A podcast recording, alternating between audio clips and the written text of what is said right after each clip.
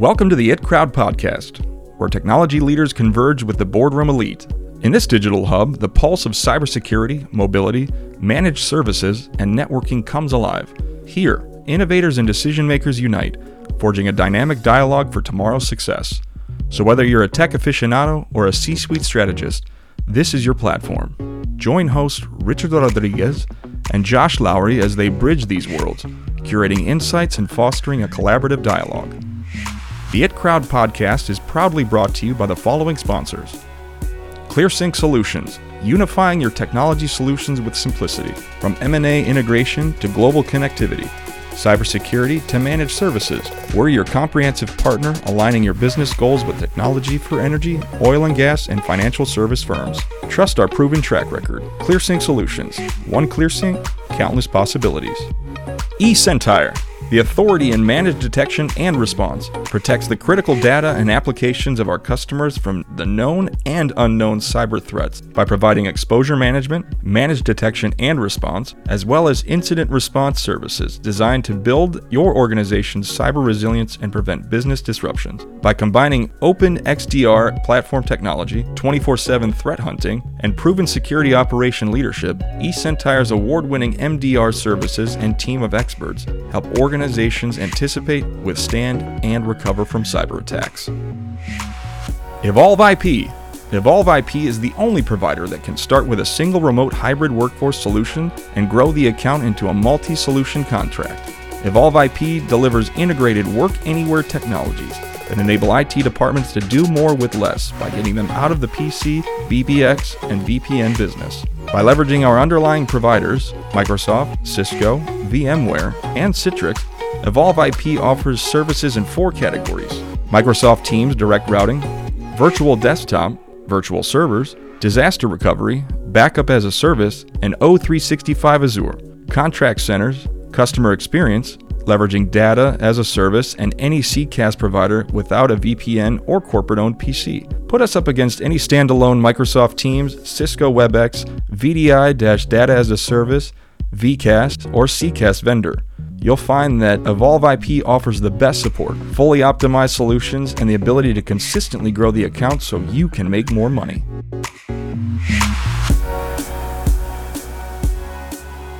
Welcome to the It Crowd podcast. We are coming to you live from the Upright Digital Studios in Houston, Texas.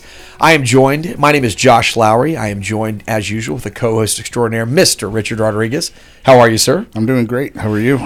Well, uh, that took four takes to get this podcast launched, so I don't know how I'm doing so far. I feel like I'm doing pretty well. It's always the hardest part is the intro.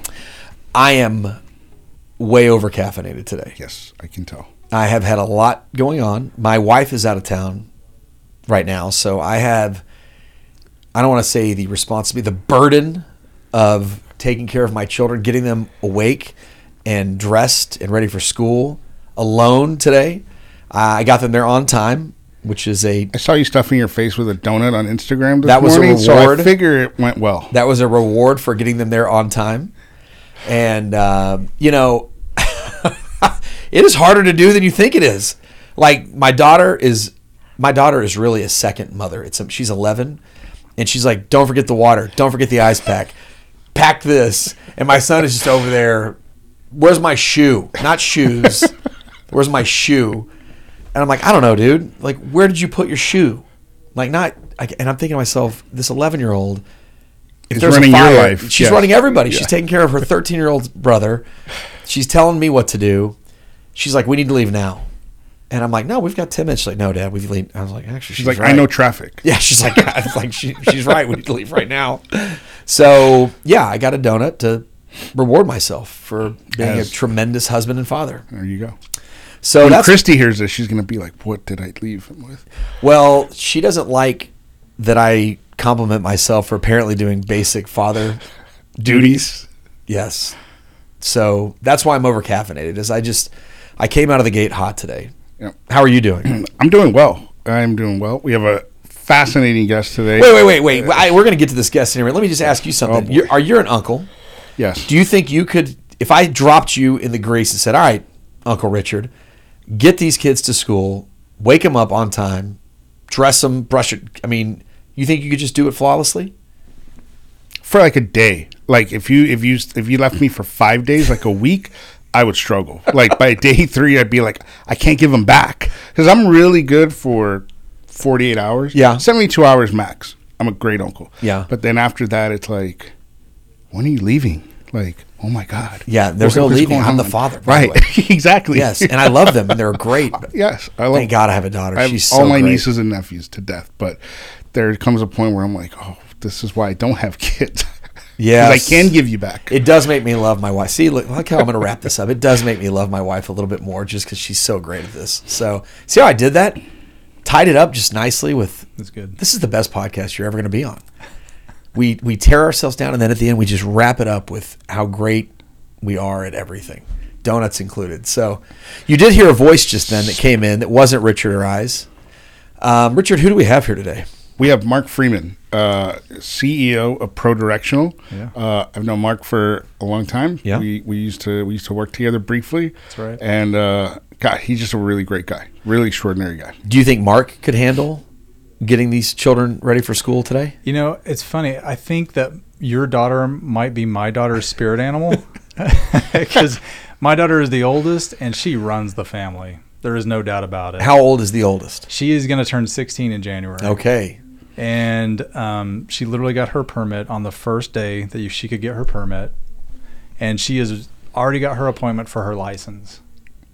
I mean, she's She's on very- it. She's very on it. Yes. She's very on it. She's very organized. My son, who is uh, three and a half years her junior, has no chance. I mean, he literally has two moms. Yeah. you know, on him nonstop. So, and my daughter is definitely more on him than any of any of the rest of us. That's So, great. Yeah.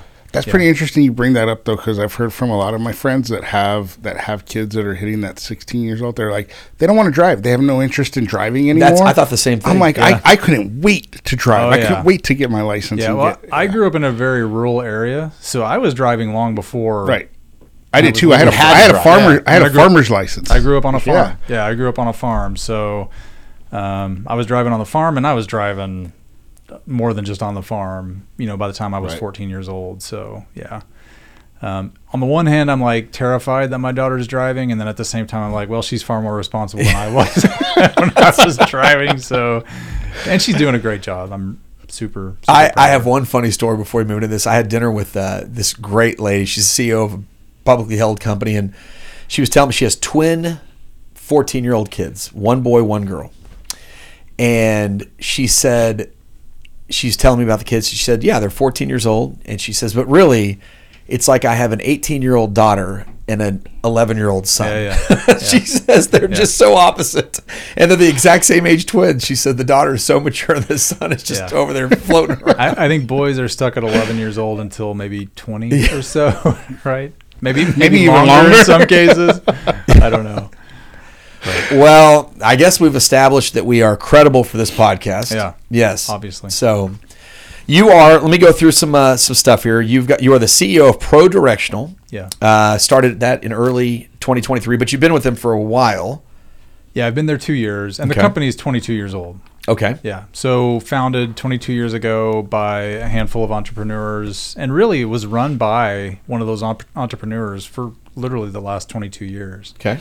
Um, so Karen O'Neill um, ran the company for for that entire period of time, and just built built a great business. Um, so for me, it was it was just a, an honor to be considered for that opportunity. And I, I came on as COO, Right.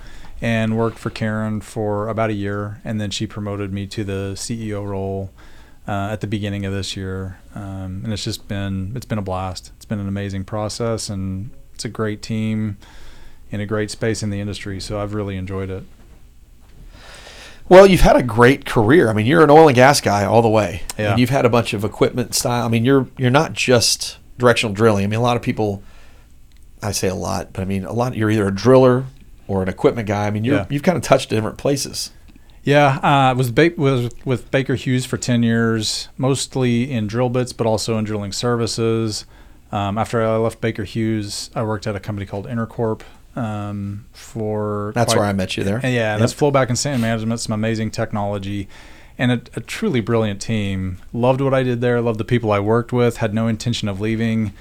Um, and until the pro directional opportunity came along, um, and um, was looking for every reason to say no, but we've got uh, a great we're, we're a private equity sponsor sponsored company, so we've got a great pri- private equity sponsor. It's a great business, great track record. Would you like to mention who that sponsor is? Yeah, SCF Partners. I mean, I, the only reason I say that's because it's such a great one. yeah, Yeah, yeah, Great they are. company. Yep. Got so a lot of good people over there. Really loved working Yep. with them. Um, incredibly supportive, knowledgeable, amazing resources. Yep, exactly. They know what they're Um, doing. Yeah, without a doubt.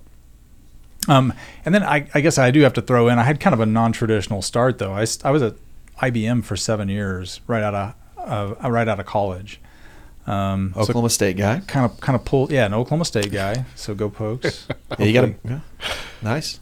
Um, but yeah, so kind of had that non-traditional start to oil and gas, but um, was really happy that this is where I ended up because I love this industry. I love the people in it, um, and I feel a strong sense of purpose for what we do. To be honest, How'd you make that transition? Because that is a pretty unique.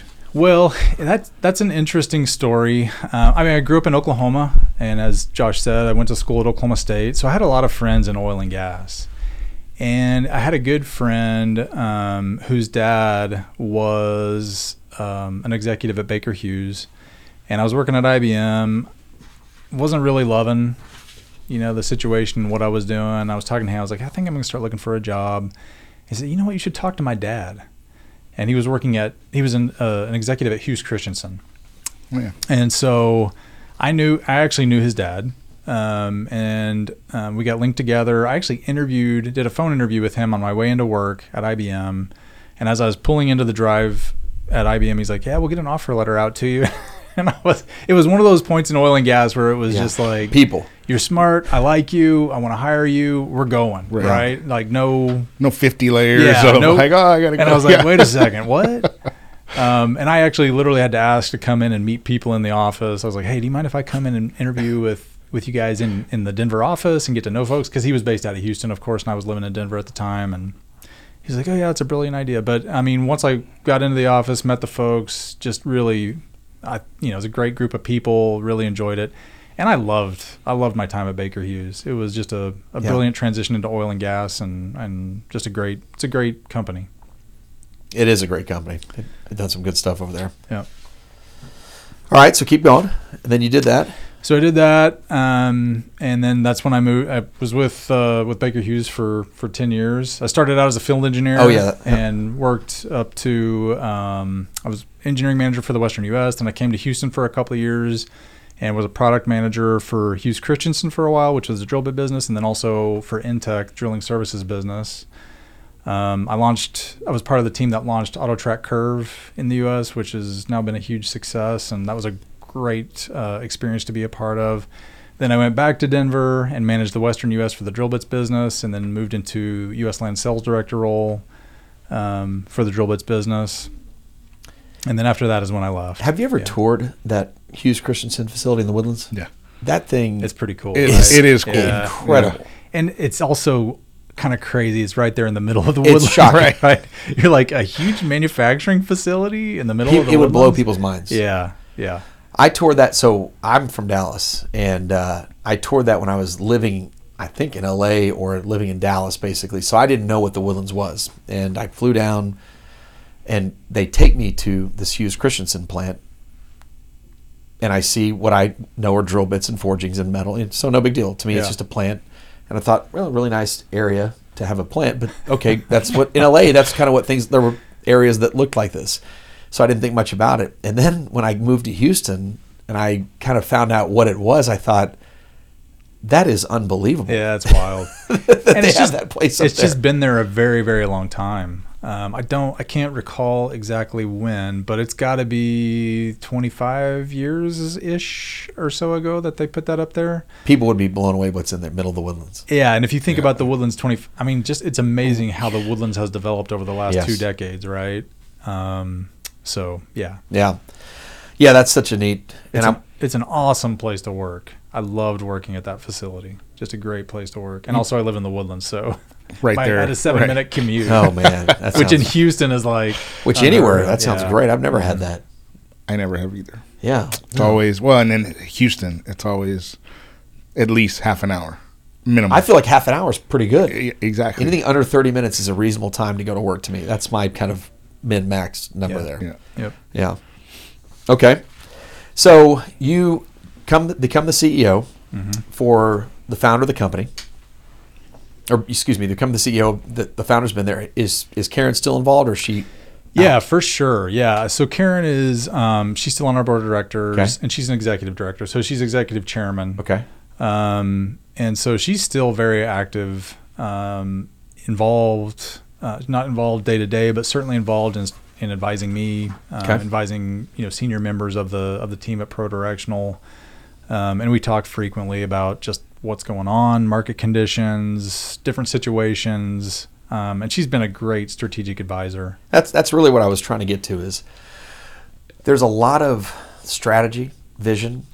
Um, you've got a lot of, you know, shareholders. I maybe stakeholders is probably a better way to say it. That Yeah. are, you know, you're all offering input. Is it, um, is it, how much of Mark is steering this ship right now? You're like, this is where I want to go because I've, you know, Yeah. talking with you off camera. There's, you're you're clearly involved. You clearly have a lot of moving parts here. So you're saying, I think this is where we're going to go. You've got a lot of experience. That's why they brought you on. For sure. And so, with with regard to where we want to go as a company, I'm sure that you have a lot of freedom to kind of Absolutely. Yeah. Yeah. I mean, now my thoughts are clearly very heavily shaped by Karen's input, right? Um, but she she's been brilliant with giving me autonomy when I need autonomy, and also being there to support me when I need some guidance and help. Um, and definitely her her thoughts shape my thoughts one thousand percent. And it, it's kind of funny because I always I always joke like she ran that business for so long, and she's been in that, and even before that, she was in directional drilling for you know a couple decades before she started the company, right? So she's been doing it for forty years yeah. you know and i, I always joked That's like, amazing. she has a sixth sense for how to manage a directional drilling company like she would say hey we need to do this and i'm like do we and so i do a bunch of i'm an engineer right, Right. so i go back i do a bunch of analysis i create some spreadsheets i do some pro i do a pros and cons list and then i'm like yeah we need to do that you know and it's it was just kind of crazy because you know a, very specific answer she'd say we need to get 20 more of this asset I mean, like, that doesn't seem right. and I do all this analysis, and I'd be like, She's you know right. what? We need 19, Karen. Because I was But so 20 is a good number, that's I was so pissed off that she was right without even putting what that seemed like a lot of thought into. it. Yeah. Yeah. it's brilliant. It's brilliant. So, anyway, it's just it's great to have that. Um, Just kind of finger in the air, kind of. but you know, there's there is a there's a what's where am I looking here? There's the bridge of that experience to Yeah. where with which your role, the, the role of Richard here, and we're you know kind of talking about this podcast and the ClearSync companies of the world. We are losing Karens left and right. Yeah. you know, eh, or that experience, I should say. Yeah, for sure. And where that knowledge base is just leaving the industry Yeah. for in, in many ways very successfully and congratulations they've worked their butts off for 40 when you're 40 years of work that's you're tired Yeah, go enjoy your life and you know how we replace that and it's great to see honestly that she's still pouring into people yeah. you know because there's a lot of knowledge that you don't want to She lose is always willing. I, I can call her anytime. that's awesome Yep. And that's the funny thing with our industry, right? And I still call it our industry, even though I'm, I'm out of it. But I'll You're always, not I'll always this. What are be. In, talking I'll about? always be One in foot. it. One Exa- foot. I'll always Yeah. be in it. But it's funny because you know you have you always have to have that because Yeah. there's there's just parts of our industry that you only gain by experience, right? Yeah. Like you have to be you have to have those experiences. You can't learn it out of a book. You No. can't learn there's no technology that's going to come through and give it to you on a spreadsheet or anything like that. You have to you have to know that, right? Yeah. There's no MBA on oil field services, right? Ad- exactly. Yeah. where what 100%. industry are you in if you're not in this industry i'd like to know where you'd say you're going i mean because you're a tech guy Yeah, for sure. But I mean, you're a tech guy to for the sole purpose of helping your oil and gas friends. I would think. Right? Yes. I mean, yeah. yes. Because tech only exists to make people's lives better, Yeah. It's the infrastructure. right? I mean, that's, that's it is. I mean, you know, I mean, obviously we have we have you know clients in in other you know other verticals, but I mean, my But your heart will always be on. Of course, yes. Yeah. And and and I always. And, tha- and and you're right. That's exactly why we started the podcast, right? It's like, man, we have we have so many friends that run outstanding businesses, and like Josh always said, they don't know what they don't know. They know they need to know it, and and that's what we're trying to do is help, right? Like I always tell people all the time, it's like many times I end up walking. It happened with our our friend Keith the other day. Yeah. I walked in and he's like, you know, he had in his, you know, we were talking about AI as an mm-hmm. example. He's like, oh, how can this work? And I ended up talking him out of, you know, an AI project he was thinking of because it wasn't true AI, right? And I'm like, you're going to waste your money on this. What you need to do is we need to pivot to this. And he's like, wow, I would have never thought of that. Hmm. I'm like, yeah, like anybody else would have come in. That's that's what really drove me to start it is because anybody, any other consultant, however you want to label it, would have walked in. It's like, oh, that's a big, that's a big company with a lot of dollars, and I can, Yeah. I can chase that, right? Yeah. And it's like, no, man, I'd rather, I'd rather not take a dollar from you, and then two years from now we find something that's really good that works. Because then, you know, again, being in this business for 20 plus years, I built that trust, right? So when I talk to you about it, you know, Well, so the podcast is the it crowd because it's trying to ma- marry the the C suite crowd with Yeah. the IT crowd. Because what we really this thing was almost called, you know, what's my password? That's almost the name of this podcast. Because we really what we think of is, you know, a Karen or a Mark or a who, you know, a Steve, a Bob that at that senior level is so busy that can put their finger in there and say, we need twenty. Right. They know that like the back of their hand. Yeah. What they may not know, and, and there's no way that that person, like that knowledge base is stuck. That's in their head. But there is there's technologies out here that could also add to that. That if we don't kind of say, hey, Karen, I, I'm using her as a perfect example, or Yep. Mark, or Yep. whoever it is. You know, have you seen X, Y, or Z? And of course they haven't because they're busy building a directional drilling business over the last 40 years. Yeah. And what we realized was that there's so many technologies out there that it's changing so quickly now. And that if we don't kind of get this in front of our friends, that it's one of these what you don't know can hurt you. Yes. And so I guess like not really to pivot because I, I love hearing this, but I mean I am really curious as how does a company that's been around for 40 excuse me 23 years Yeah. Yeah.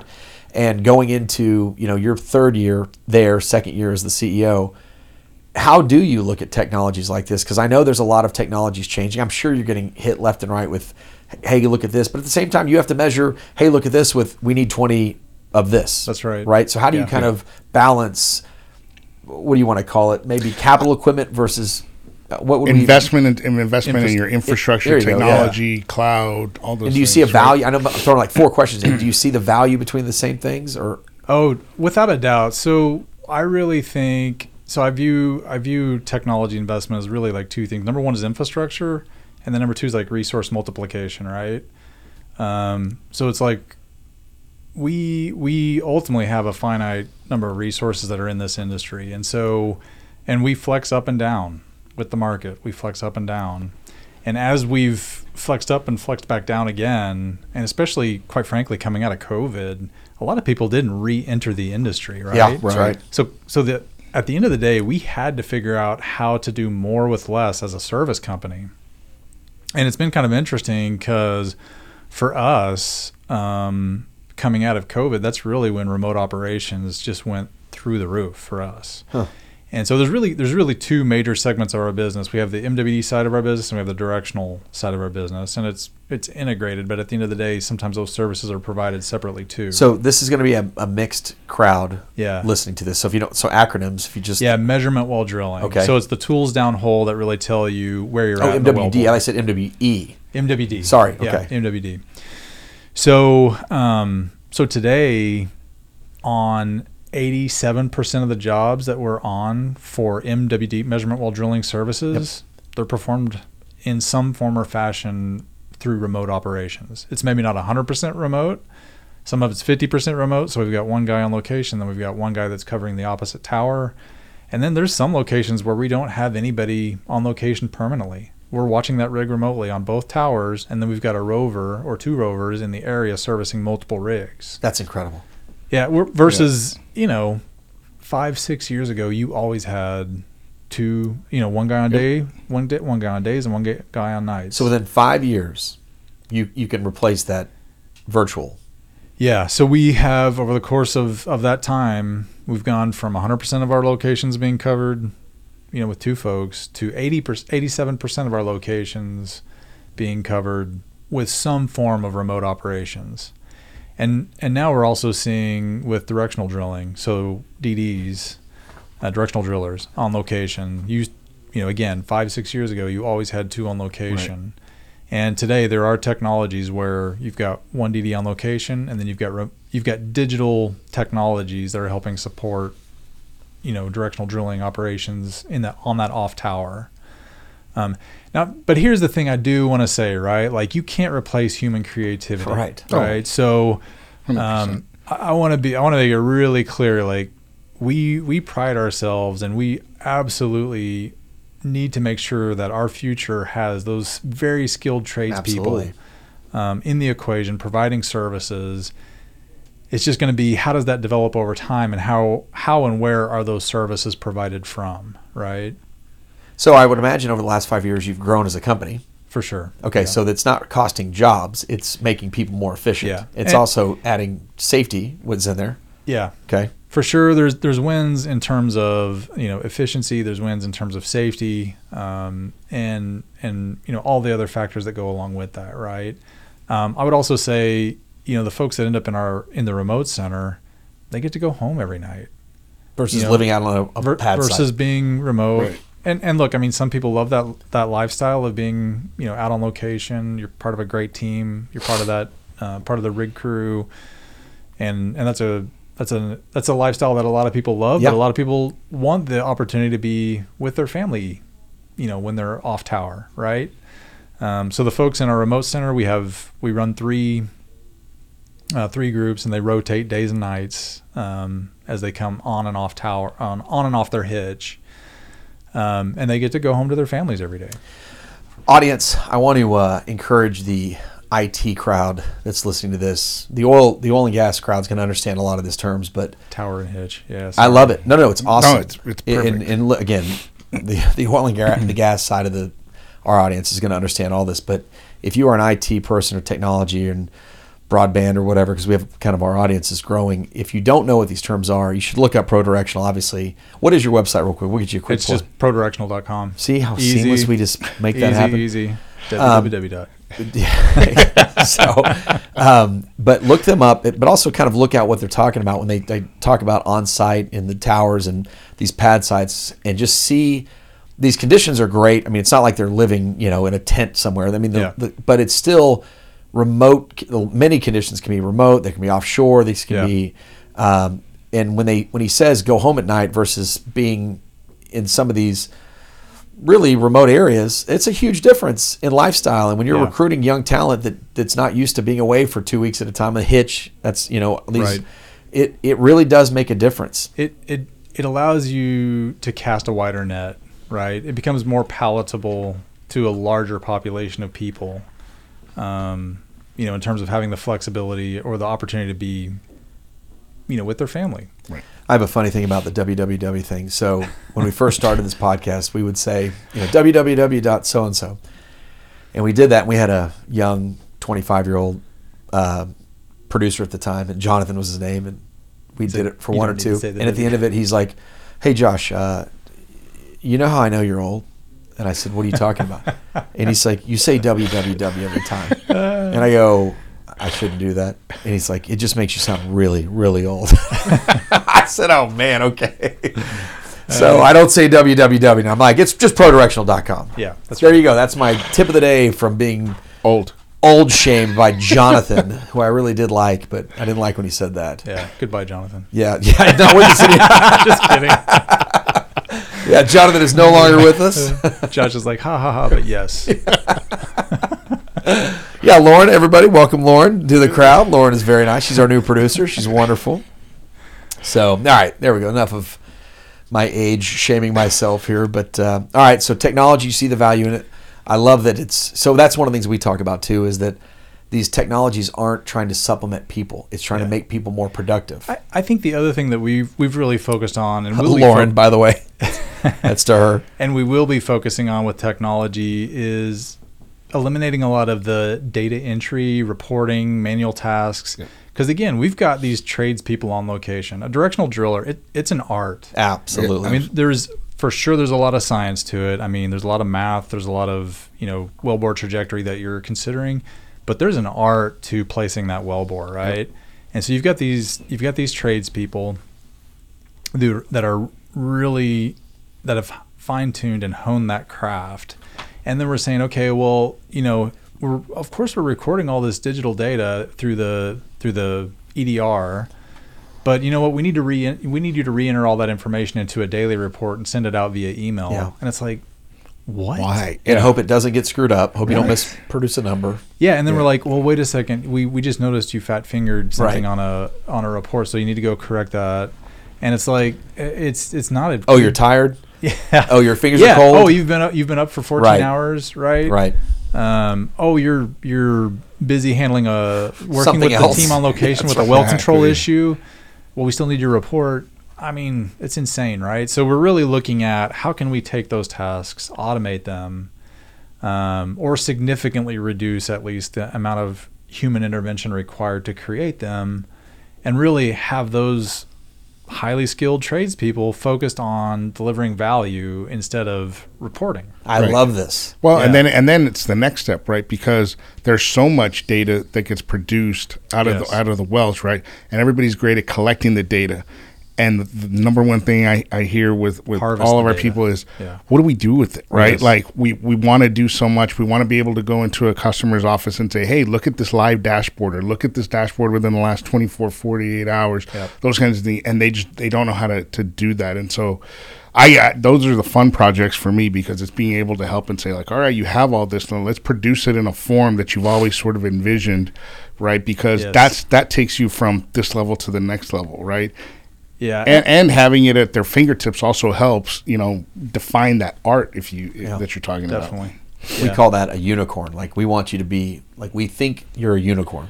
We don't. We're not trying to turn you into a mule. Like go be a unicorn with that specialty. Absolutely. And you know, if you take off those tasks that you're not going to be good at anyway, or they slow you down, that aren't going to be. That's not the specialty that we hired you for. And you know, once you can focus on what you're excellent at, Yeah. then that's the real value. Absolutely. Yeah. And and so one of the things that I love about and this is this is the way the company was set up when I got there is we had um so we have referred to our IT manager as our IT manager, but he's really digital operations. And he's been with ProDirectional for um, about a decade. And so we actually started a program called ProTrax. And it so we it initially started as, you know, a shop tool. And so with ProTrax, we now don't have a, sh- a, a piece of paper in our shop, and we turn, you know, 300 motors a month and over a thousand MWD tools a month, and all of the hours, all of the operations performed, all of the it, the digital the digital tracking of everything that's been done on that asset is all it's all digital. We have a complete digital thread from cradle to grave of these tools. That's awesome. And it's allowed our engineering staff to know okay well what what's where are we seeing wear on tools? Where are we seeing component failures? Where are we seeing and, and analyzing well how many hours was that run? At what temperature Right. was it run? What kind of vibration downhole did it see? And from a from an engineering perspective it just allows us to get so much better at developing and engineering tools that are fit mm-hmm. for purpose. They're going to eliminate non-productive time npt see i didn't say npt they're going to eliminate non-productive time at the well site which is the main cost of of, of, Yeah, of drilling of everything. right? so yeah, um, so yeah, I mean, those are the sorts of things where it's like a resource multiplier. It adds value to our operations because we harvest that data and we utilize it from an engineering perspective, from an operational perspective, from an asset management perspective. And we've got a roadmap for how we're going to continue to build out that technology to support more and more of our operations. Right. So, yeah, that's really what that's really what he's we've called JB our IT manager, but he's really IT manager in digital operations. So, I like it. So one, one thing, you know, as a you know, even though you're not you're not you're not a, a public firm, you're privately held. When you think of all of the, the the digital nature of your business now, as a CEO, how do you view cybersecurity with all the connected tools, with all of your Yeah. customer data? You know, how do you think about that?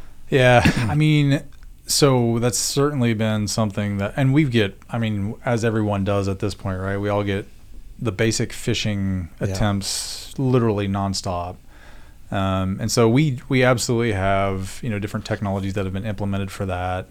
Um, you know, a lot of things you have to be on VPN to be able to perform, but we also want to make it easy for our remote folks to be able to log in, do what they need to be need to do. Um, but without a doubt, we're we have so much information flowing in and out of our business that cybersecurity is and has to be you know top of mind. I mean, before we started, you were joking a little bit, little bit about two-factor authentication. Like it's just something we have to do, right? It, it's just something that we have to do to for a basic level of protection. Um, but it, it goes throughout the business, and we have to be um, vigilant and on top of making sure that we secure our information and we secure our clients' information. Right, Exactly. But it but it's so funny because like we were talking before, you know, even something as simple as MFA, everybody knows they have to do it, but you know, unfortunately, there's still a lot of companies that are like, "Oh, that you know, that's that's a nuisance," and they just bypass it, Yeah. and then you know they just set themselves up for Well- for issues. And the So wait, Richard, the MFA. You're talking to our. Te- Multi-factor I understand what this is, authentication, but you got to tell our oil and gas people this. our technology people know this. Now you got to go back the other way. yeah, so it's all your multi-factor authentication. There you so go, oil and gas when you log welcome. in and you put your password, and you know they send you a text that's got a code, or they email me those kinds of things. So, You know, and the, the cool thing about stuff like that is there's been solutions developed that are so simple. oh yeah, Um, I mean, does it does it create one more step that you have to Yeah. take? Yeah, but your phone almost does it for you. Honestly, you know, if, uh, I, I I can't remember exactly what the solution is that we use, but it recognizes that you have to authenticate. Yeah. and A lot of facial stuff. yeah, it these days. just it just really it's almost seamless. It's Yeah. almost seamless. It's almost as long as it's not how easy it Okta. is. As long as it's not Okta. It's not Okta. the voice. Thank God. No, they had a there's a there's a authentication company, and nothing against Okta for Oh, that's all the of our, of company. of yes, nothing against Okta, but they did have a they did have a pretty serious breach, and as time has gone on, it's come it's it's coming out more and more how serious it actually wow. was, and it's just yeah, it's it's pretty bad. Well, Not great. yeah, they won't be a sponsor on the podcast apparently. Not a friend of the show. oh yeah, they will just. Uh, Jonathan and Octave will not be participating in this show any further. um, you know, actually, Caitlin is one of the persons, the per- people that helps us get ready for this stuff, and she had a phenomenal question. Actually, how do you guys? So she had two questions. I think Okay. were great. In your view, what are the most exciting techlo- technological trends currently emerging in the oil and gas world? And then a follow up to that: How do you guys stay ahead in adopting and integrating these technologies? Caitlin, well done. I give it to her. Yeah, that's a good question. I, I guess the easy one to say would be AI. Um, but I, I'm going to go kind of a little bit basic, and I'm going to say Starlink. I know I know that Yes. feels pretty basic. No, For what you're doing, though, it's it's But- it's essential. like for remote operations, um, you know, there used to be just a handful of choices Yep. in some of these remote areas where Wi-Fi signal just like doesn't exist, right? Yep. And so, you know, there were there were some there were some unique networks established, and they were very expensive, and they were honestly not 100% reliable. I'm not going to name name their names, but so those of you that have used them know. Okta. Uh, it wasn't Okta. Oh, sorry. Um, but then you know Starlink came out, and it was like, this is like literally too good to be true. You know, it would just it works. It's easy. It's high speed. It's reliable. Right. Um, and it's it's been kind of a game changer for us, to be honest. Right. Uh, just it's just in terms of making it. It's in like all those remote button. locations, for sure, it, it definitely has for for the oil and gas industry. Yeah. We did a podcast at uh, Corvicon a couple weeks back, and you know, it was a great show. I don't know what you'd call it, a little expo, if you want to call it that. And the CEO of the company basically said, "Look, you know, there's tons of technologies out there that have been great for a period of time, but how great is it if you can you can barely get a cell phone call on the rig? You know, maybe one or two a day. Kind of the signal happens to click and you get a call out." He said, "It's no good if you can't even get a call out, but all of a sudden now you can you have full time technology or full time connectivity and you can do this stuff. So it's not that it's you know that it's just one person. Excuse me. It's not that just one." Uh, Guy, you're not the only person saying this. Is what I'm telling Yeah. you. It's that Yeah. this connectivity is game changing technology. And, and I would also say, like, it, it's also been, it's like another layer of redundancy now for our remote operations center. Like, we've always had redundant backup lines for communication, and because we have a remote, op, our remote op center is in Conroe, and so we've got we've got a generator that can fully power and supply, uh, you know, energy to to the remote center if if we lose electricity. And then we had a couple of um, you know hardwired lines into the remote ops center. But now Starlink has added that extra layer Right. of security in terms of communication. We're going to be up. Yeah, we're, we're going to be up. So That's um, awesome. so yeah, I mean, I, I know that's a little bit like I said. I, I feel like that. I don't, you know, I know a lot of people are probably coming in and talking about artificial intelligence for things like that, and I and that's something we're certainly looking at and interested in and evaluating some solutions, but especially for mining data. Right. It's the KISS theory. Keep it simple. Yeah. You know what I mean? Yeah. Uh, It's that doesn't make it bad at all that it's that simple. I love a game changing technology is a game changing technology. Yeah, And what you're talking about is complete connectivity remotely all over the world. And then you just mentioned generators. That's a technology. Yeah. You know what I mean? Like we live in Texas. ERCOT is yeah. okay. ERCOT is ERCOT. ERCOT, yeah, at best, right? I'm literally having a generator installed in my house Yes. right now. Uh, I got one. Yeah. Let's just, just a little side note. I should be paid by Gener- Generac. If you're listening, you should be sponsoring this podcast after this. It is the greatest thing you're ever going to put on your house. yeah, I'm excited about it. It's I love it. just peace of mind, to be honest with you. But Uh, yeah. it's it'll be used in the first 30 days you own it. You're not going to believe how often the power goes out just in the middle of the day. You don't even know about it. So crazy. yeah, listen, Generac, call me. So, um, but yeah, like you, that's a technology. I mean, I know it's a it's a small generator that you can put on your not. It's not some hundred thousand dollar piece of equipment, right? You've got something there that well maybe it does to run a giant warehouse, but I mean, it's something that Our- you guys. ours is a hundred thousand dollar generator. yeah, well, you're right, but it is. I mean, it's a piece of equipment that's tangible. Twenty-seven thousand dollars actually.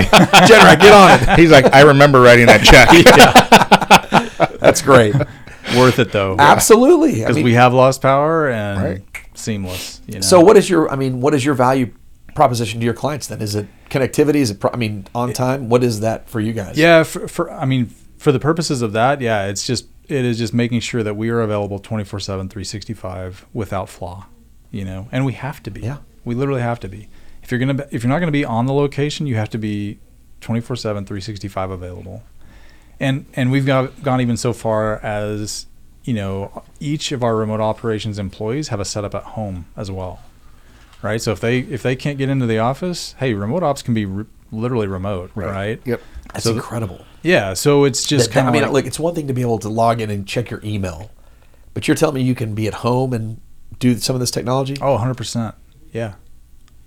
Yeah, like huh? that seems unimaginable to me 15 years ago when you went in. Do you remember going into the NOV lobby and that they had that rig set up as a Yes. demonstration over on like Richmond Avenue? Yep. Did you ever see that? Uh, I haven't seen that.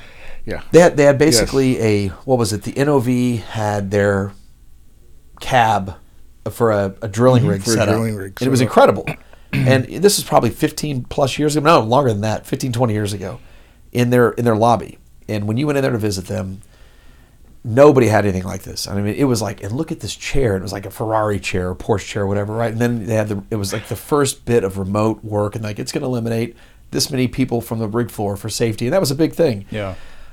To go back to from that and i remember being blown away when i saw that because it was just so futuristic looking that that's what the new floor of a drilling rig was going to look like and i'm sure that i would love to go compare that 20 years ago to what that looks like now right and to see that to where you're saying that some of this work can be done from a kitchen table essentially is Yeah. just mind-blowing to me that's that's awesome Yeah. I mean, technology.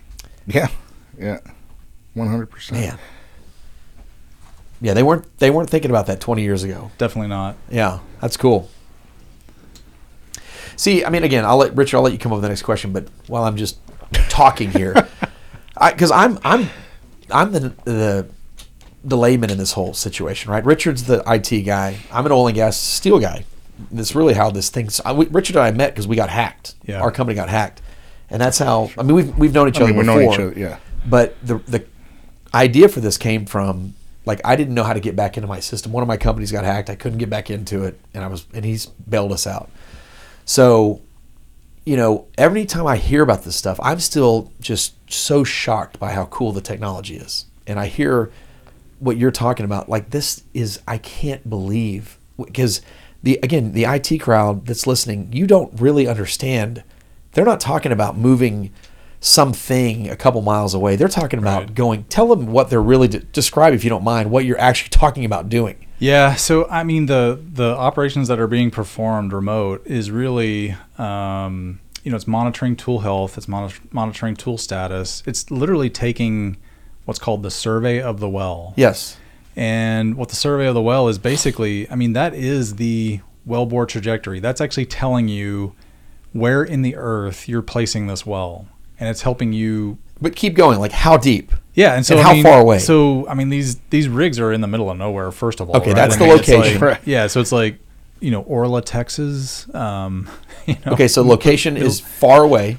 I'm at the kitchen table. Many far times away. it's just latitude, longi- uh, longitude, and latitude, not even a yeah. town. yeah, absolutely. And then and then yeah, so I mean, you know, you're going ten thousand feet down in the earth, and then you're going ten thousand feet out, Out. You know, horizontally. So you're twenty thousand feet deep, and this information is being pulsed back to surface via mud pulses or electromagnetic communication. and and then that information is being relayed from the rig to wherever you're at you know whether it be in the remote ops center or in your house Right. or wherever and then you're being able to view enough information at a high enough bandwidth to be able to say okay cool these are the sort of decisions that we need to make this is the information we need to collect um, to make sure we're communicating with our clients that we're communicating with the other stakeholders on Right. location at the rig so that they know where they're at what's going on I mean, avoiding next rocks, operation that needs avoiding to be performed- water. yeah. avo- I mean, gas pockets. Like this isn't just like they're moving this thing along. Yeah, and and you're staying within a certain window too, right? Yes. It's like, um, and it's it's not like the you know sometimes you have the window known. I mean, you do have the window known, but we're also analyzing rock properties in real time and saying, okay, well let's let's nudge the wellbore this direction or that direction, so we find the sweet spot for producing you know a richer stream of oil and gas, right, and help our clients maximize their profitability. And we're and we're engaged with you know the geologists at our at our clients who are at a different location viewing you know that Yeah. information and then getting that feedback and you know readjusting our target so it's you know all these things are happening in Live real action. time Yeah. in real time yeah That blows my mind. You would, I mean, you would have never been able to do that without without all of these technologies, Yeah. right? Especially in real time. I mean, it's just it's unbelievable. Yeah, that's cool. And I think the other thing that's been huge about that too, right, is we have our remote ops center there in Conroe, and you know we're we're we're dialed in to everything. But then right across the hall from our remote ops center is all our coordinators. So our coordinators are the guys that you know manage the field staff. Um, they're kind of they're they're sort of the experts on field operations and troubleshooting issues and things like that. So they're sitting right outside the remote ops center. And then our director director of technical services is just down the hallway and he's seen every problem there is and can help troubleshoot, resolve issues. He can help work with third parties or ourselves to write code and deploy it remotely to location to to update, you know, update uh, you know, uh, filtering protocols or whatever it is to actually analyze information. And then our engineers are also right down the hallway. So it's just having having that remote ops center, having access to that information remotely, you've got every SME at your fingertips basically. Whereas historically, maybe you would call town and try and explain what the heck was going on. Right. You would lose something in translation. You know, nobody could see the information and be able to dig into it on, you know, in real time. So it just it's enabled so many things that have improved ultimately service delivery you know and that and that's what it's really about Right. is not just it's not just about reducing footprint i think a lot of people say oh well you know you're going to improve my cost by reducing my footprint on location Right. okay a little bit but we're going to improve your cost by improving your operations because now you've got all these smes at your fingertips so Well, and that's what sets you apart, right? And that's why you stay at the forefront and investing in all these technologies. And that's why it is important that you kind of stay on that on that cutting edge of understanding what's out there. absolutely Well, I mean, I'm sitting there just thinking, just how cool all this stuff is. It makes me. I. I'm just can't believe you tried to denounce the oil and gas industry as you're not part of it anymore. I'm glad Yeah. that I. I didn't. I wouldn't I wouldn't I wouldn't term it as I denounced I it. can't believe that I- not- It's it's kind would of not. disappointing I'm just glad I didn't not. leave it like you did. It's a great thing that I never left. Um, there was one thing I wanted to ask here. I had it written down somewhere. Oh, two things actually. We're, I want your outlook on the industry, but before we get, you mentioned AI.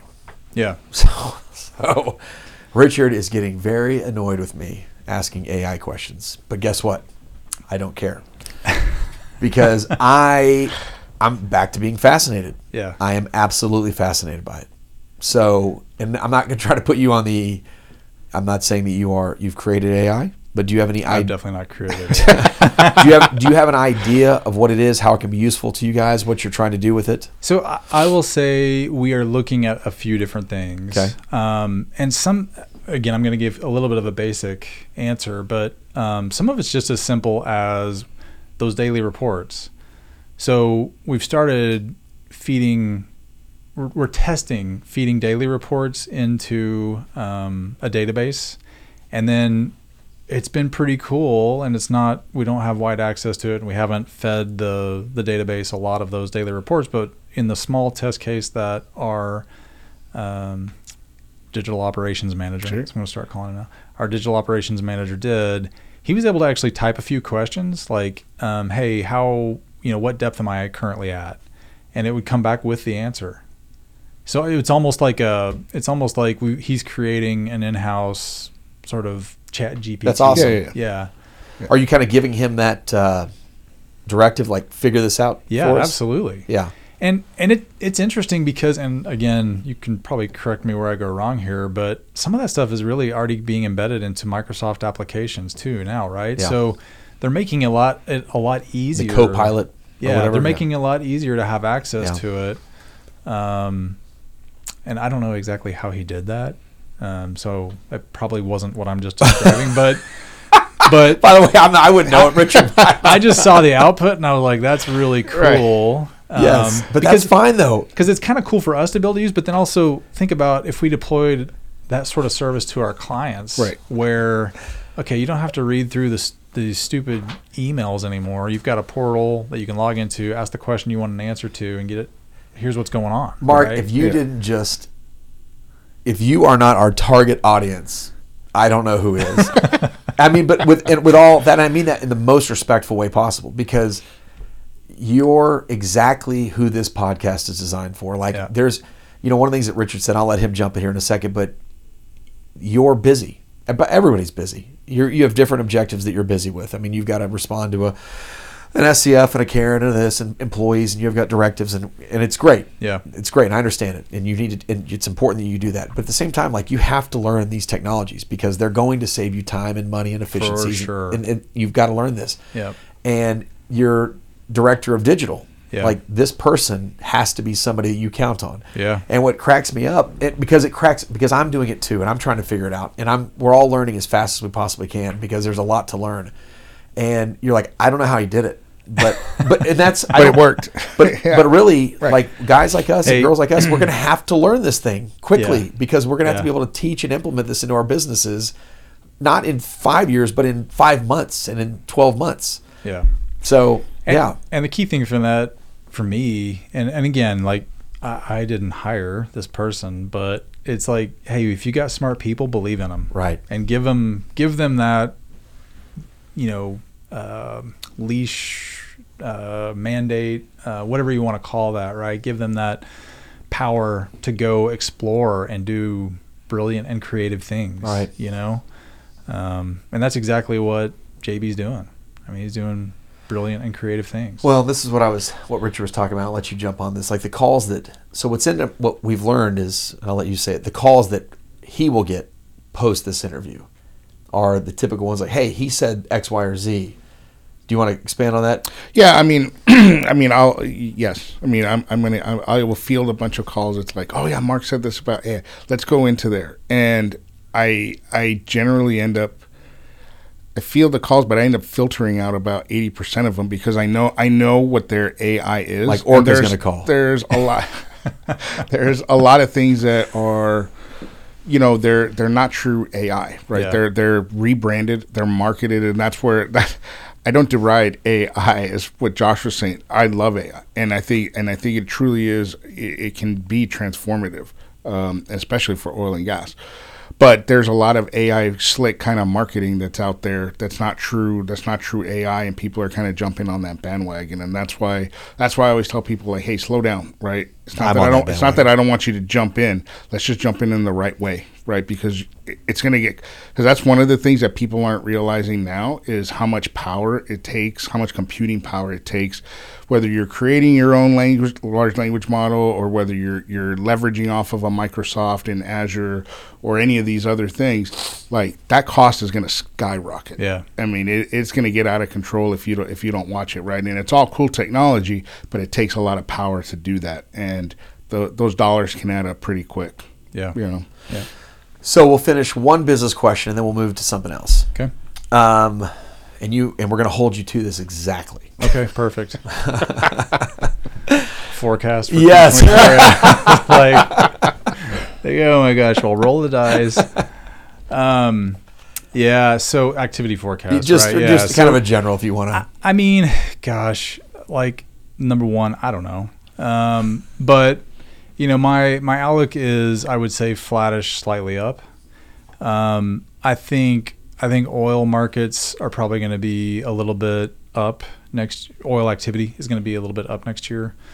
Um, I think natural gas is a little bit longer play. Um, I think if you look at what is happening on the LNG side and where that's going to be at the end of 2025 and the takeaway capacity that's coming on over the course of the next two years, it's extreme. So I'm really bullish on natural gas markets, you know, in a couple of years, and I think they'll be okay. You know, in, Yep. you know, until that time, I think they'll be okay. Uh, but I really do think that's going to be where we start to see some significant opportunities for additional activity, particularly in the Haynesville, right? Because the north northeast is a great gas market, but it is what it is. That's the lunch I it's, just left. It's capacity constrained. Um, when I look at all of the LNG capacity that's coming online, it's out of the Gulf Coast. So the key markets that are going to be feeding that is, of course, associated gas from the Permian and the Eagle Ford, but then also the Haynesville, right? Yeah. So, um, so yeah, I mean, that's super That's a insightful, great. right? That's no, it It's is. That's a great. It's perfect. Yeah. So you are very passionate about two things yeah. personally. Um, do you want to give us just the audience of an idea of what we would love to give a shout out to those two? Yeah, charities. absolutely. So um, the first is Child Advocates of Montgomery County Okay. and associated with CASA. And really, what that organization does is it, it supports youth in Montgomery County in a variety of different ways. Um, so we provide, in most circumstances, it's court appointed advocacy for kids in need Okay. whether that be through the um, foster care process, foster you know kids that have been removed from care from their, their home and looking looking to find some support. Uh, it's also through the ju- juvenile justice process and through truancy, but it's really kids that that need an advocate, need some help, need someone that that knows their story, knows and will stick with them throughout the entire legal process that they're going to go through and help them navigate that and help them come out on the other side of it better off. Yeah. Right. Um, and then the second one I have is a uh, 24 year old brother who we adopted, very cool. and he was a uh, he was a foster child that Yeah. we got at three, and uh, he was we thought he was deaf, and he didn't. He was very behind, didn't speak, kind of murmured everything, and I was coming out of college. My parents were adopting him. I was like, "What are you doing? Your last kid is done with college because my younger brother was done." I was like, "You guys are done. You're done. What are you doing?" And he was three, and my dad was like, "We're saving his life," yeah. and and they ended up adopting him, and he wasn't deaf. Yeah. He had never heard properly. Yeah. they had to put tubes in his ears. And he had never heard properly from zero to three. And they put tubes in his ears and he could hear for the first time ever. It's amazing. And all of a sudden, you realize like how many kids are like that. And now he's uh, 25 in the Navy and uh, won a state championship as a high school senior in football. Um, ends up having this phenomenal life and is just a good looking kid, um, you know, has issues like any other kid did and does.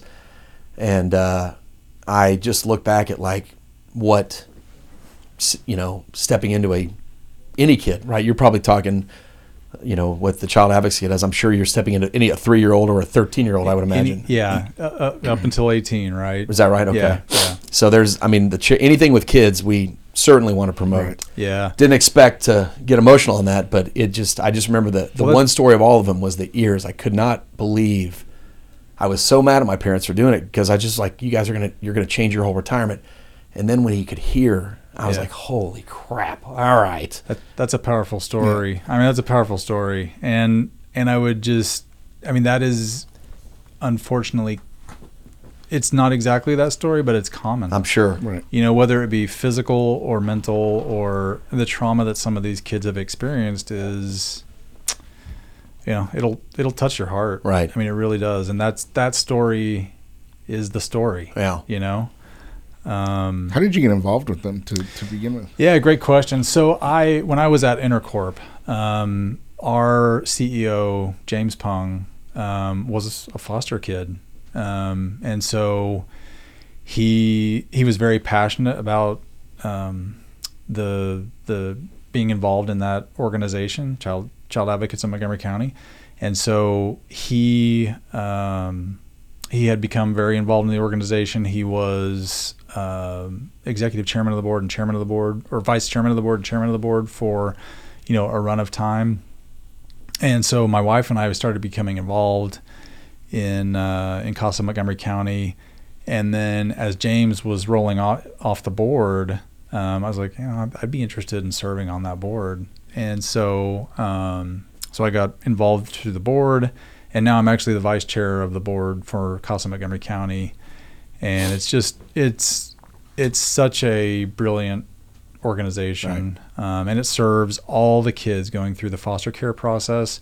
And now we're currently piloting because it, it's new to move into the truancy and juvenile justice uh, Yeah. systems. So those the our participation in those um, in that realm is they're currently executing pilot programs to see how the process works. What do we need to do to be set up appropriately to be able to serve those children, and then we'll move to the next phase of of impl- implementation. That's amazing. That's really Yeah. good. Yeah, it's a great program. It's run by a brilliant CEO, Anne Anne Marie Ronsman.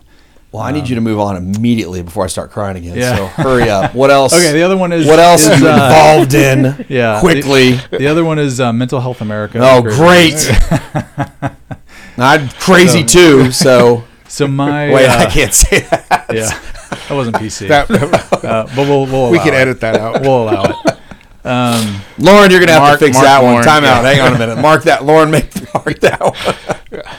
Hang on, I gotta truly mark that one. All right, wait. So what else are you involved in? So the other organization that I'm involved in is Mental Health America of Greater Okay. Houston, and I've served on that board for just over a year now.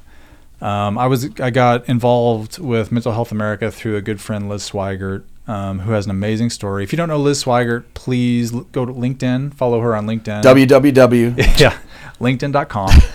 um, but if you if you follow Liz, she's she's just she's a great leader. Um, she's got a an amazing heart, a brilliant mind, and um, she's a great mental health advocate.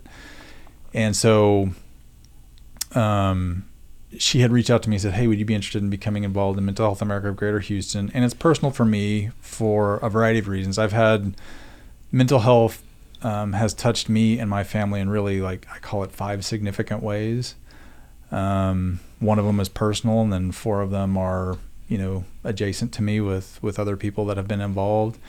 And um, so it's just it's a very it's a very personal cause for me, and something that I honestly think is a very it's a very under. If you've had a mental health challenge or someone you love has had a mental health challenge to actually figure out how to get help It is can It's, diff- it's in difficult. it's difficult. It's very difficult. It's yeah. very difficult. And and then the shame that people feel around having mental health challenges, issues, problems, whatever you want to call it, is it's just disappointing. Do you think it's getting? I think it's getting a lot. I think it's getting right? a lot Yeah. better. Um, I think over the course of the, again, like the last five years or probably, you know, or so, I, I've, I've seen just a big shift in people's willingness to talk about mental health. Well, I feel I'm looking at your college. It looks like you and I are about the same age. yeah. And So you're uh, we're both old. Yeah. God. www dot. right. yeah, I'm 46. Yeah. Forty seven. You're way older than I am. Yeah. yeah. So I'm young by comparison. That's fine. Yeah.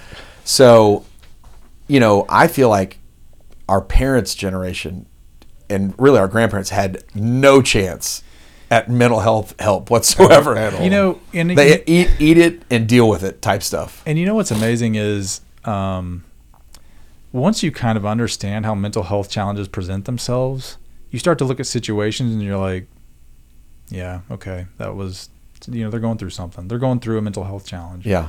Or, uh, you know, e- even societal problems, homelessness, and, and things of Yeah. that nature. It, you know, so many of those situations have ties back to mental health issues. And it's like, you know, it's like we really are, we as a society love to pull people out of the stream, right? We love to pull people out of the stream and we don't ever go upstream to find out why they're falling in, you know? And That's, why, a, that's a really good way of putting it. and great in many cases, the reason why people are falling into the stream is because of mental health issues. You know, and so anyway, you can tell I'm passionate about it, um, and so that's really why I wanted to become involved in Mental Health America. And the, the work that they do involves they've got four kind of key areas that they work in. One is veterans, which uh, you know Yeah. is, a, is a population that really needs support for mental health. Um, they work with um, schools and helping um, you know develop uh, pro- training programs for educators and working with schools on identifying and supporting children with mental health issues. They work on what's called integrative care, so it's like the intersection of physical health care with mental health care, which I love because you know so Yeah. many actual physical conditions are also Right. tied and vice versa. to Yeah, mental a health. circle that loops. And then the last is um, legislative, right? So they're uh, they're advocating, you know, at the state and national level for mental health. Um, so please look them up as well. Mental Health America of Greater Houston. There's Mental Health America, and then Mental Health America has Liz several branches. Swaggart. And also look up Liz. You know, we were just having this I mean, tr- today, this morning. We were having uh, a conversation with one of our people that works for us down the hall. She's 23, 24, young young kid, and um, she's awesome. And we were talking about how this this very young generation coming out of like myself, very young, young, young people like me, um, that are you know 25 and under that have been attached to a phone. And she said, "Yeah, we've had a phone since we were six. Yeah. That that wasn't us. Right. Like Yeah. uh, you know, we you probably didn't send your first text until you're like 28 years old, right? I mean, somewhere in that range. maybe last year. Yeah. I'm no, just kidding. but I'm, kidding. you know, like there's a world that that we, you know, your kids, my kids, and and his nieces and nephews that they're attached to this phone. Yeah. And that's not helping mental health. That's not helping you No. attach to people or attach to iron sharpens iron type stuff. That's not getting you uh, away from the, the what ails you and whatnot. So I just it really, you know, people need people. I, this conversation, I, love this conversation. it really is, Yeah. and, and I think it's the more the more that people, and and, and you know, unfortunately, COVID exasperated that, Yeah. right? Yeah. Because 'Cause you, you know people didn't go into the office anymore, kids didn't go to school, and unfortunately, that's continued to kind of carry on. Like there's you know, working from home is a great you know, it's a great tool, but Hated it. I mean, at the same time, you know, now they're teaching kids coming out of college. I was reading the other day in the journal, they have a whole class on like how to how to read body language, how to interact How to with make somebody in the office. Yeah. Yeah. it's like wow, like y y- we can't lose that as a society. I think it's uh, it's just it, it it's detrimental. yeah, I totally agree. Totally agree. You know, this needs its own podcast. Does Mental Health America have its own podcast? So Mental Health America does not have their own podcast. However, um, some good friends of mine started a podcast called Angst. Yeah, So I don't Stephanie know- Davis. yeah, I will jump on. Yeah. I like. She is Yes. awesome. Yeah, Stephanie Davis and Donnie Davis, and it's it's Is that kind of what's about? they're super Yeah, entertaining. they've done yeah, great. So they've done great. It, it really is. We rarely of our promote other audience, yeah. podcasts. We typically tear. We like to tear people down in here, except us. But we will promote Stephanie and Donnie. I like them both. yeah, I didn't know that's what it was about. yeah, yeah, yeah, and it's it's great. Um, It they, really they, is. They're very entertaining. They cover She's funny. She's they very they cover very relatable things too, right? So um, definitely would encourage you know check them out on Spotify. Yeah, I'm, am- I'm amazed how There you go, vulnerable she is and just how she puts herself out there. Like both of them. Like I'm Yeah. just- oh, like I'm listening. I'm like, oh my I god. I think she's awesome. It's dude. great. I can talk to her up yeah. all day long. Yeah. so I she's somebody it. we will not tear down. We like her. Everybody else, terrible. Sorry. I mean, look, we can only take people so far. Yeah. Some people are pushing back in that water. Like, get out of here. Yeah, yeah. Oric, what's the name of Oh, that company? wait, don't even go there. Don't even go there. They're let's, not- Let's, let's just leave that one alone. Yeah. They're in enough trouble as it is. They don't need you piling Yeah. on. That'd be great if we get a call from them. They're Like, Oh, uh, I'm Mr. sure- Lowrey, Defamation. Lowrey. Yeah. we love Oric. They're great. Anyway, well, what did you think? Is it the greatest podcast you've ever been on. Greatest, greatest, po- you know, Sanks was pretty good too. Oh, I have to say that. We'll delete you that know, part, but, yeah, but yeah, this we'll this find was- yeah that yeah part. fun. We'll just cut that in there. It's the editing. yeah, yeah. it's all about the editing. That's why you had to get rid of Jonathan. No, listen, angst is good, and, and again, we'll we'll talk Stephanie up, and uh, but seriously, thank you for coming in. Thank, This is I thank you for having me. Really enjoyed the discussion. Yeah. And, um, obviously talked about several things I'm passionate about. So, well, good luck to thanks so you. much. Good Yeah. luck to you. You got a great company going on, and a lot of partners there that are really smart people. I agree. Yep. really absolutely. smart. I'm sure it was hard to leave, but when you probably looked at this, going, man, these are a lot of really smart people Yeah. that Yeah, I'm going to walk into. Great, here. great situation. Great, Yeah. great company. Great equity sponsor. right? You know, a fun part of the industry. So yeah, it's it's been it's been a great. And somehow you moved closer to your house. Actually, so that- yeah, my commute's a little bit longer now. Okay. It was seven minutes when I was at Baker Hughes. Well, but, you, but then you're across the street acro- on 45. Yeah. So how? So ProDirectional is on the north side of Conroe. Okay. Oh, okay. Okay. Yeah. So I never mind. you. You've got maybe a 20 minute, 30 minute. It's about a thirty minute commute. All right. So Still we not found, bad we found Houston. something wrong It's with not not. bad We It's got not something bad. wrong with this It's not- situation. It's actually a pretty easy commute though, because it's twenty two miles, thirty minutes. you yeah. know, so and there's not a ton of traffic, I would imagine. it's not too bad Yeah. going north. So Anything else we need to talk about? no, We've I had just- tears on this podcast. Ah, this, this is. Exactly. yeah. I one. doubt angst This was was a better good than one. this. This was a good one. I can't imagine it better than this. Richard, we just nailed it again. Great we job, did. buddy. We did. Uh, you know, thank you to all of our viewers and our sponsors. So listen to us on your favorite platform. Subscribe Yep. and uh, you know rate us and give us any feedback you have. Yeah, I, I, do, I do read all the feedback. Josh only likes the positive feedback. That's it. Um, so you know, That's it. feed, feed Josh's ego, and we're good. Thank you. Yeah. Thanks, Thanks, very Mark. much. Thank you, Appreciate Richard. it, Good luck to you. Thank you. Yep. The IT Crowd podcast is proudly brought to you by the following sponsors. Upright Digital. Upright Digital specializes in partnering with your business to maximize marketing efficiencies. We have a deep understanding of people, their needs, motivations, behaviors, as well as the technologies that enable brands in many industries to utilize what is available in a changing digital landscape. Find us online at uprightdigital.com. ClearSync Solutions, unifying your technology solutions with simplicity. From M&A integration to global connectivity, cybersecurity to managed services, we're your comprehensive partner aligning your business goals with technology for energy, oil and gas, and financial service firms. Trust our proven track record. ClearSync Solutions. One ClearSync, countless possibilities.